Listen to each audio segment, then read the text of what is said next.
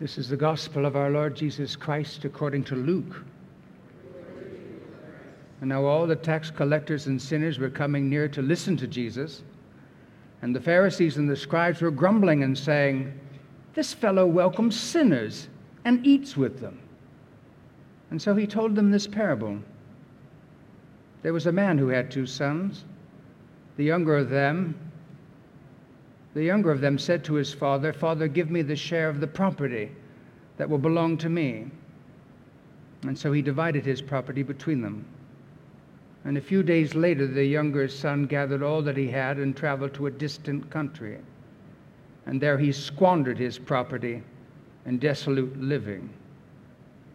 And when he had spent everything, a severe famine took place throughout that country, and he began to be in need. And so he went and hired himself out to one of the citizens of that country, who sent him to, into his fields to feed the pigs. And he would gladly have filled himself with the pods that the pigs were eating, and no one gave him anything. But when he came to himself, he said, How many of my father's hired hands have bread enough and to spare, but here I'm dying of hunger? I will get up and I will go to my father. And I will say to him, Father, I have sinned against heaven and before you. I'm no longer worthy to be called your son. Treat me like one of your hired hands. And so he set off and he went to his father. But while he was still far off, his father saw him and was filled with compassion. And he ran and he put his arms around him and kissed him. And then the son said to him, Father, I have sinned against heaven and before you, and I'm no longer worthy to be called your son. But the father said to his slaves, Quickly, bring out a robe, the best one, and put it on him, and put a ring on his finger and sandals on his feet. And get the fatted calf and kill it, and let us eat and celebrate, for this son of mine was dead and is alive again. He was lost and is found. And they began to celebrate. Now his older son was in the field, and when he came and approached the house, he heard music and dancing. And he called one of the slaves and asked what was going on. And the slave replied, Your brother has come, and your father has killed the fatted calf because he got him back safe and sound. And then he, was, he became angry and refused to go in. But his father came out and began to plead with him. And he answered his father, Listen, for all these years I've been working like a slave for you and I've never disobeyed your command, and yet you have never given me even a young goat so that I might celebrate with my friends. But when this son of yours came back, who has devoured your property with prostitutes, you killed the fatted calf for him. And then the father said to him, Son, you're always with me, and all that is mine is yours. But we had to celebrate and rejoice because this brother of yours was dead and has become alive. He was lost and has been found. The gospel of the Lord. And so, Heavenly Father, as we come to your word, we pray that we would hear not just the words of men, but the words of God. And this we pray in Jesus' name. Amen. Please be seated. I want to take that as my text this morning from Luke's Gospel, chapter 15, and beginning at verse 1. If you're making use of the Pew Bible, you can find that text on page 1039. Luke's Gospel, chapter 15, and beginning at verse 1. And I've titled my talk this morning, God is Gracious, Like It or Not. God is gracious like it or not, which might seem a strange title. After all, doesn't everyone like grace? Well, in point of fact, no. not everyone likes grace. And some religious people feel very strongly not that our relationship with God is established by grace, but rather that we are right and they are right and have a right relationship with God because they earn it by means of their good works. And they believe uh, quite strongly that if others are to have a right relationship with God, they must earn it in the same way that they do. And this was certainly the case with the Pharisees and the scribes, religious leaders in Jesus' day. Indeed, Luke tells us in our text, beginning at verse 1, that the tax collectors, who were considered traitors, they were collecting taxes for the Romans, they were Jews, collaborators, as they would have been seen. I mean, our tax collectors aren't collecting for another country, and we don't even like them. Just imagine if they were collecting taxes for someone else and that we were under martial law. The tax collectors and sinners, that is, people who didn't keep the Mosaic law or live according to the traditions of the rabbis. The tax collectors and sinners were all drawing near to hear Jesus.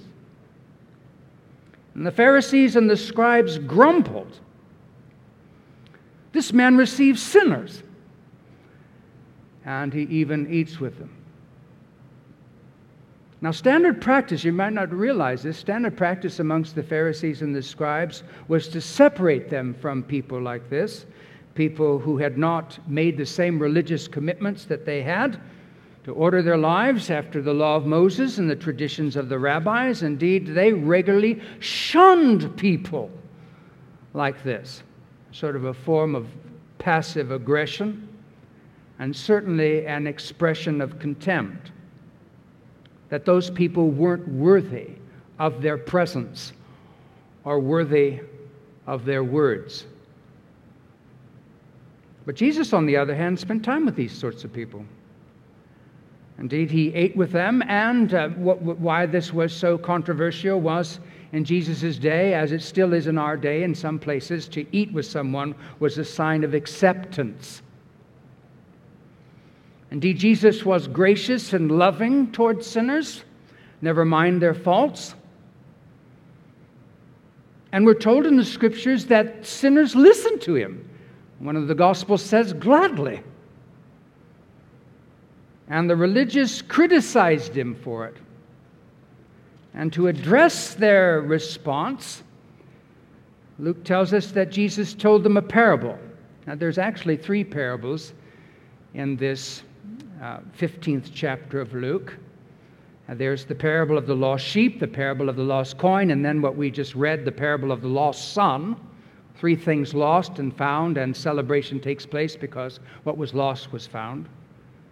Um, but um, perhaps uh, emphasis on the third one, inasmuch as the parable of the lost son is three times as long as the first two parables combined. But Jesus tells this parable, the last of the three, and says that a man had two sons. And he says in verse 12 that the younger man said to his father, Father, give me the share of property that's coming to me. And interestingly enough, the father divided his property between the two sons and gave the younger one what he wanted. There were two sons. According to Mosaic law, the firstborn was to receive a double portion. So he would have figured his property and his assets, and he would have divided them by three and given the younger son one third, because the older son would, when he took his inheritance, would be entitled to a double portion.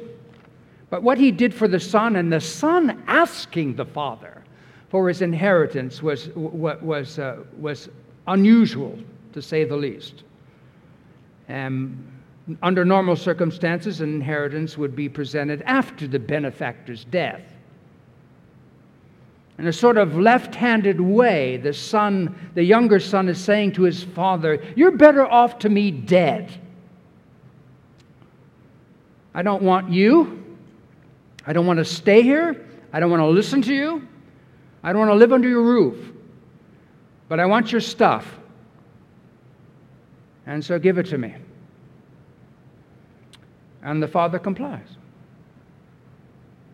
There's another lesson in that, perhaps. There's no speech, there's no cajoling, there's no shaming. He just figures it out and gives it to the son. And Jesus says in verse 13, And not many days later, the younger son gathered all that he had, and he took a journey into a far country, as far as he could get away from the voice of his father. And we're told, and there he squandered his property with reckless living. He was young, he was stupid, and our actions have consequences. And Jesus says in verse 14, and when the younger son had spent everything that he had, he had taken himself into a complete state of insolvency. A severe famine arose in that country, a, few, a, a food shortage. And he began to be in need. And so he went and he hired himself out to one that he thought might uh, be able to help him, to a pig farmer, which might tell us a little, give us some hints about where he was. He was a Jew, and now he's in a place where they raise pigs. Jews don't raise pigs. And so he went out and he hired himself to one of the citizens of the country where he was, and he this citizen sent him out into his field to feed pigs, and he was longing to be fed with the pods, probably carob pods.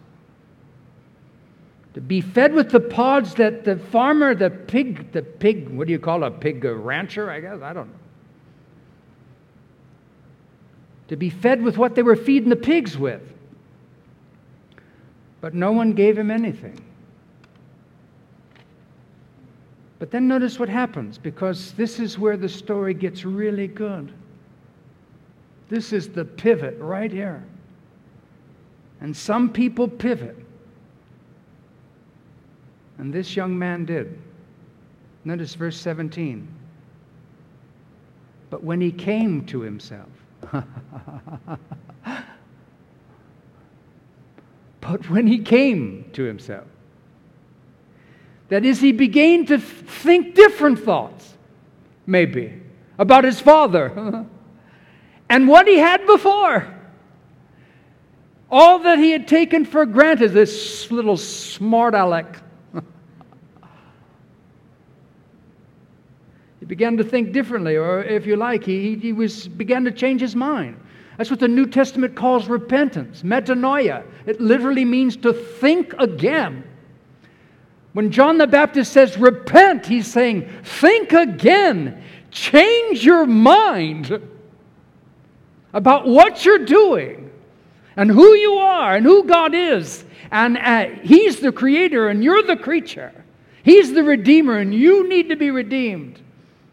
He's the sustainer and you need to be sustained. In fact, it's in Him that we live and move and have our being. Repentance. That's what this young man is doing. And it's when he does this that things begin to change for the better. In fact, we often think of crisis as a bad thing. But not infrequently, crisis is a good thing. It helps us to think differently, it shakes us up. It helps us to see things the way they really are. Not infrequently, crisis leads to positive change. Positive change that we would never pursue were it not for the crisis that forces us to pursue it. John Zahl, in a great book called Grace in Addiction, he wrote this. He's, he says, Most people don't change until the pain of staying the same becomes greater than the pain of changing. I love that. Listen to that again. Most people don't change until the pain of staying the same becomes greater than the pain of changing. Or someone else has written, things change when I change. In fact, most of you think that the, that the key to change is everybody else around you changing, and then you can be who you were always meant to be. How's that working out? you can't change anybody, but you can change yourself. And that's what this young man is doing. Notice verse 17. But when he came to himself, who else is around?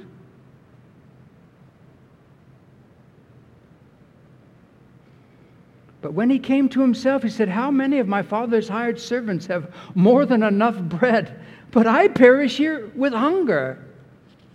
I will arise and I will go to my father, and I will say to him, He says, composing his and practicing his confession. I will arise and I will go to my father and I will say to him, Father, I have sinned against heaven and before you. That's right. What's the fifth commandment? Exodus chapter 20 and verse 12, I think. I don't have it written down. Honor your father and your mother. Had he honored his father and mother by telling him, You know what? You're worth more to me dead. Give me my money. He had disgraced his father him, treated him like a rube. Father, I have sinned against heaven and before you. God told me to honor you, and I haven't. I'm no longer worthy to be called your son. I'm not worthy of that. I'm not worthy. I'm not equal to the word son. I haven't acted like a son. I've acted like an enemy. I've acted worse than a hired hand. But if you would be merciful and gracious to me, I'd like you to give me that.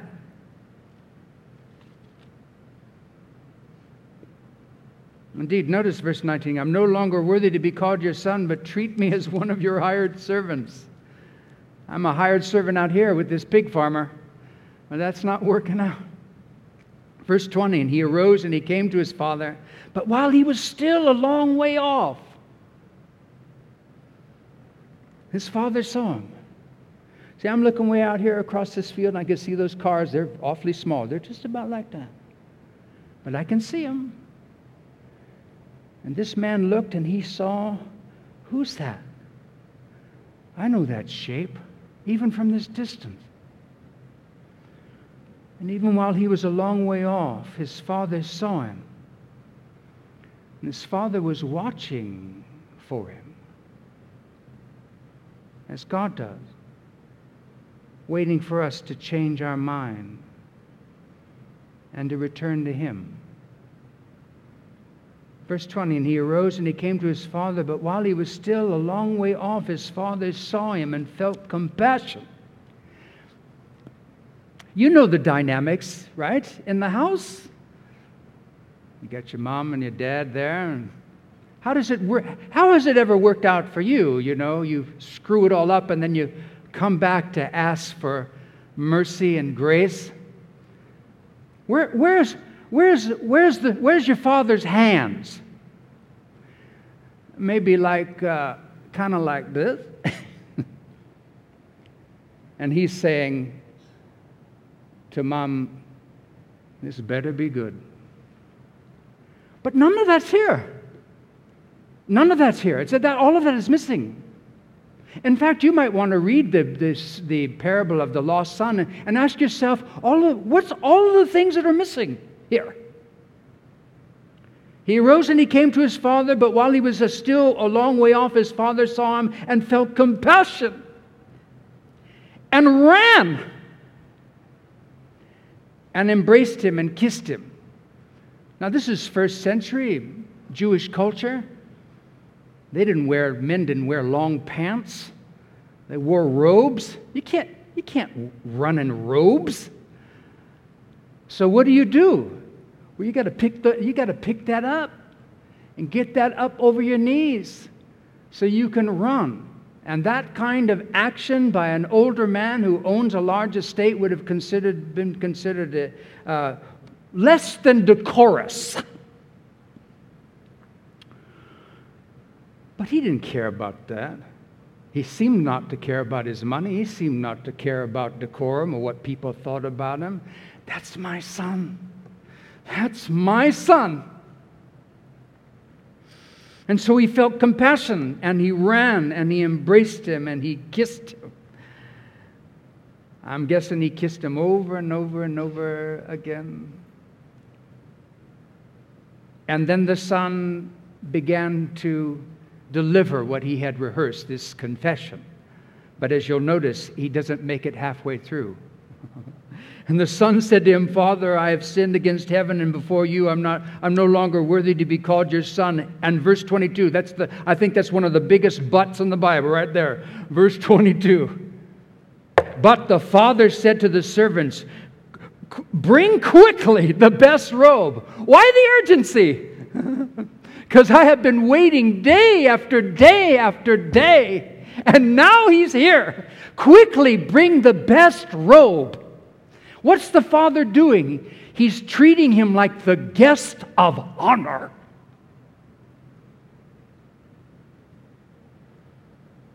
Bring quickly the best robe and, robe and put it on him.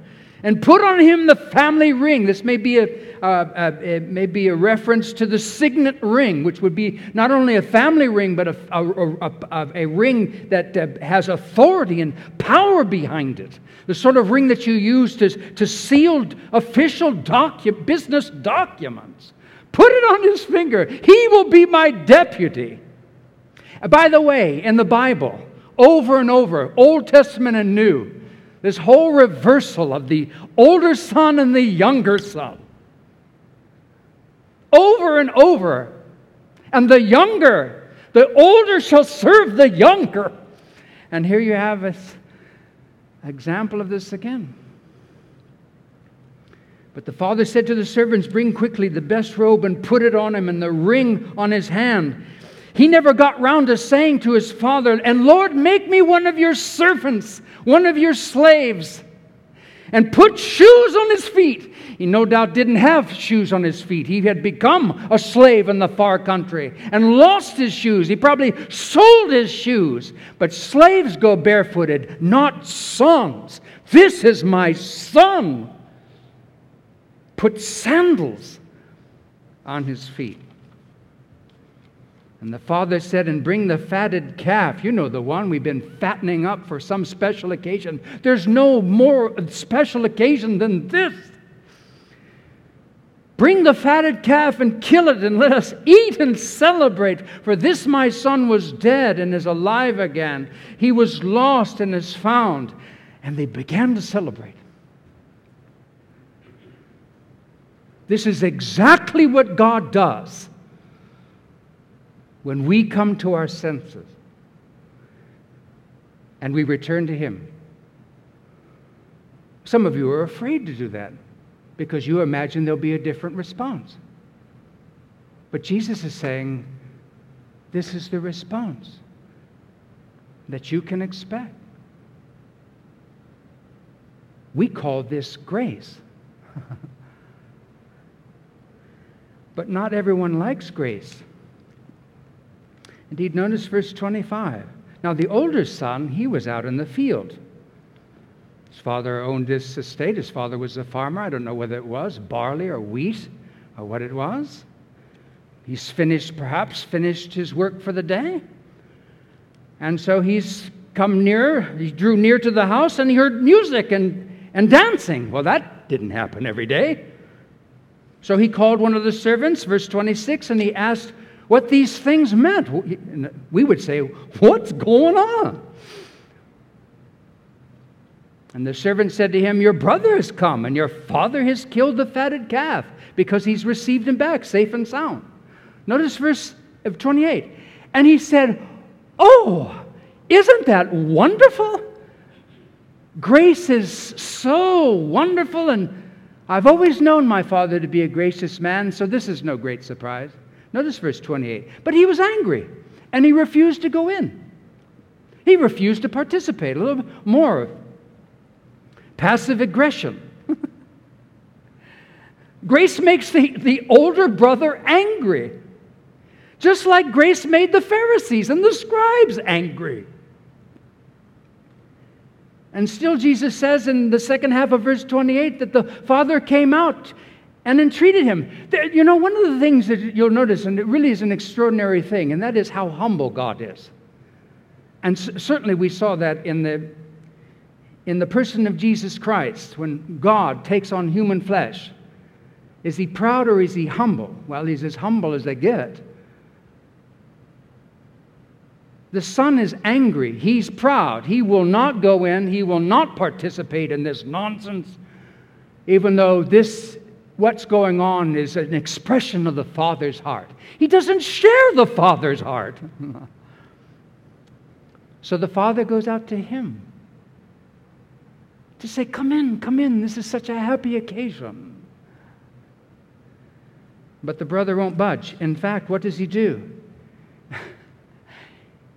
he criticizes the father. Verse 29 But the older brother answered his father, Look, that, that, this is extraordinary. He's saying to his father, Hey, pay attention. Look here. These many years I have served you, I've never disobeyed your command, and yet you never gave me a young goat that I might celebrate with my friends. But when this son of yours, that's, that's an expression of contempt. He didn't say, but my brother. He says, this son of yours. You've done wrong, and he's done wrong. And both of you have done me wrong.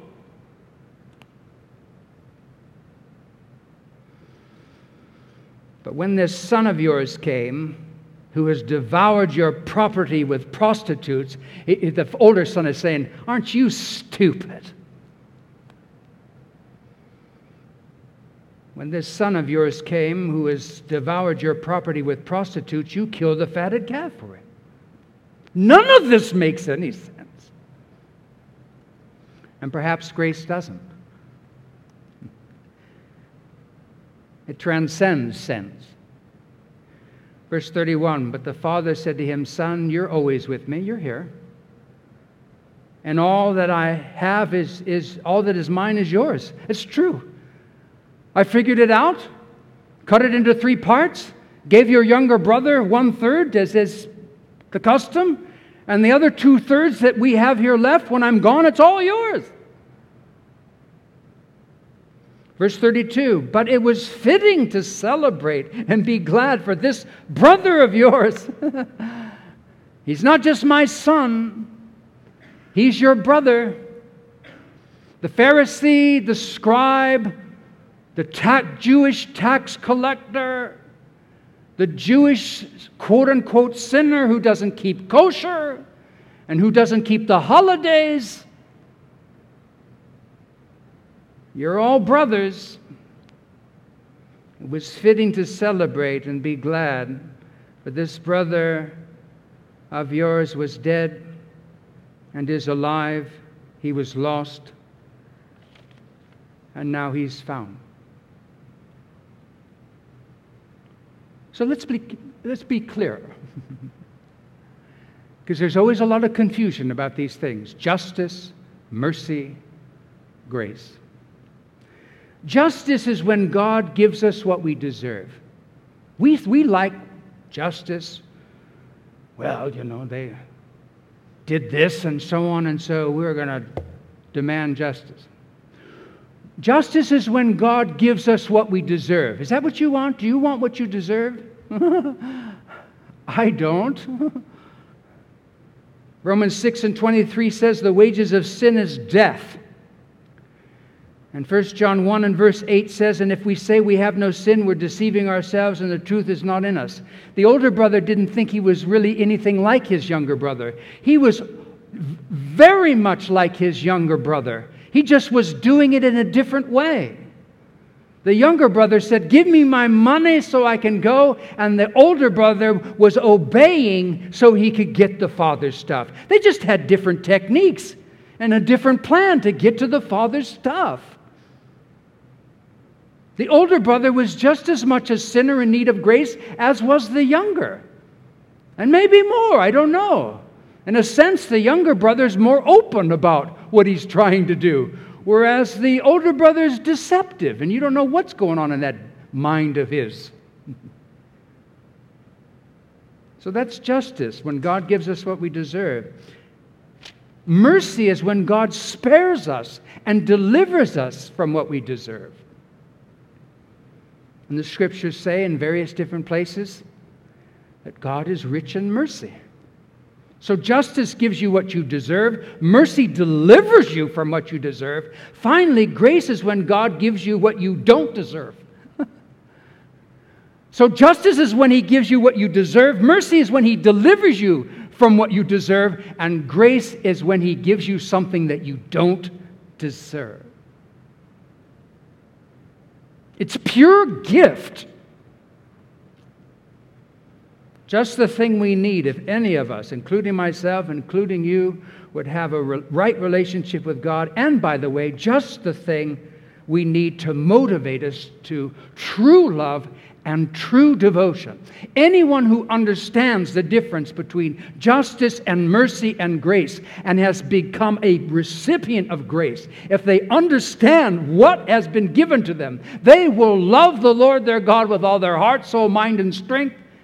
And their neighbors, their self, as they were told so to do by, by God Himself. And they won't do it perfectly, but they will want to do it because the God of grace asked them to do it. It's like the, it's like the soldier or the marine or whatever branch of service who's, who's delivered by some other soldier or marine or whatever. And after all of that says, I owe you my life. I'll be ob- obliged to you forever because he understands that if it wasn't for that, he'd be dead or she would be dead. And when we understand what grace is, it's the greatest motivator to obedience that ever there was. Ephesians 2, verses 8 through 10. We usually leave out verse 10, but I have it here because it's so applicable. Ephesians 2, beginning at verse 8 For by grace you have been saved. How are we saved? by, by gift. the older brother, the younger brother, does it make any difference? For by grace you have been saved through faith. It is not of yourselves, it's the gift of God, not as a result of works, as if you could earn it, so that no one boasts. And verse 10 for we are God's workmanship. He's made us, He's created us. Created in Christ Jesus for what? For good works. That's the purpose. He changes you. He takes you from this state of spirituality or lack thereof. He puts you into Christ. You are, you are dead in your trespasses and sins. He raises you and makes you alive. In fact, that's all in Ephesians 2, by the way. Why? For good works which God has prepared beforehand that we should walk in them. It's all there grace and works and understanding the latter in the right way. So I close with this. So, who are you? Are you the older brother? A lot of older brothers in the church. I don't have a problem. Somebody else's problem. It's a younger brother's problem. And I don't need grace because I'm earning my way. Or perhaps you're the younger brother. But then that begs another couple of questions, and that is if you're the younger brother, where are you? Are you in the Father's house? Or are you in the far country? And if you're in the far country, when will you come to yourself? God is gracious, like it or not. Let us pray.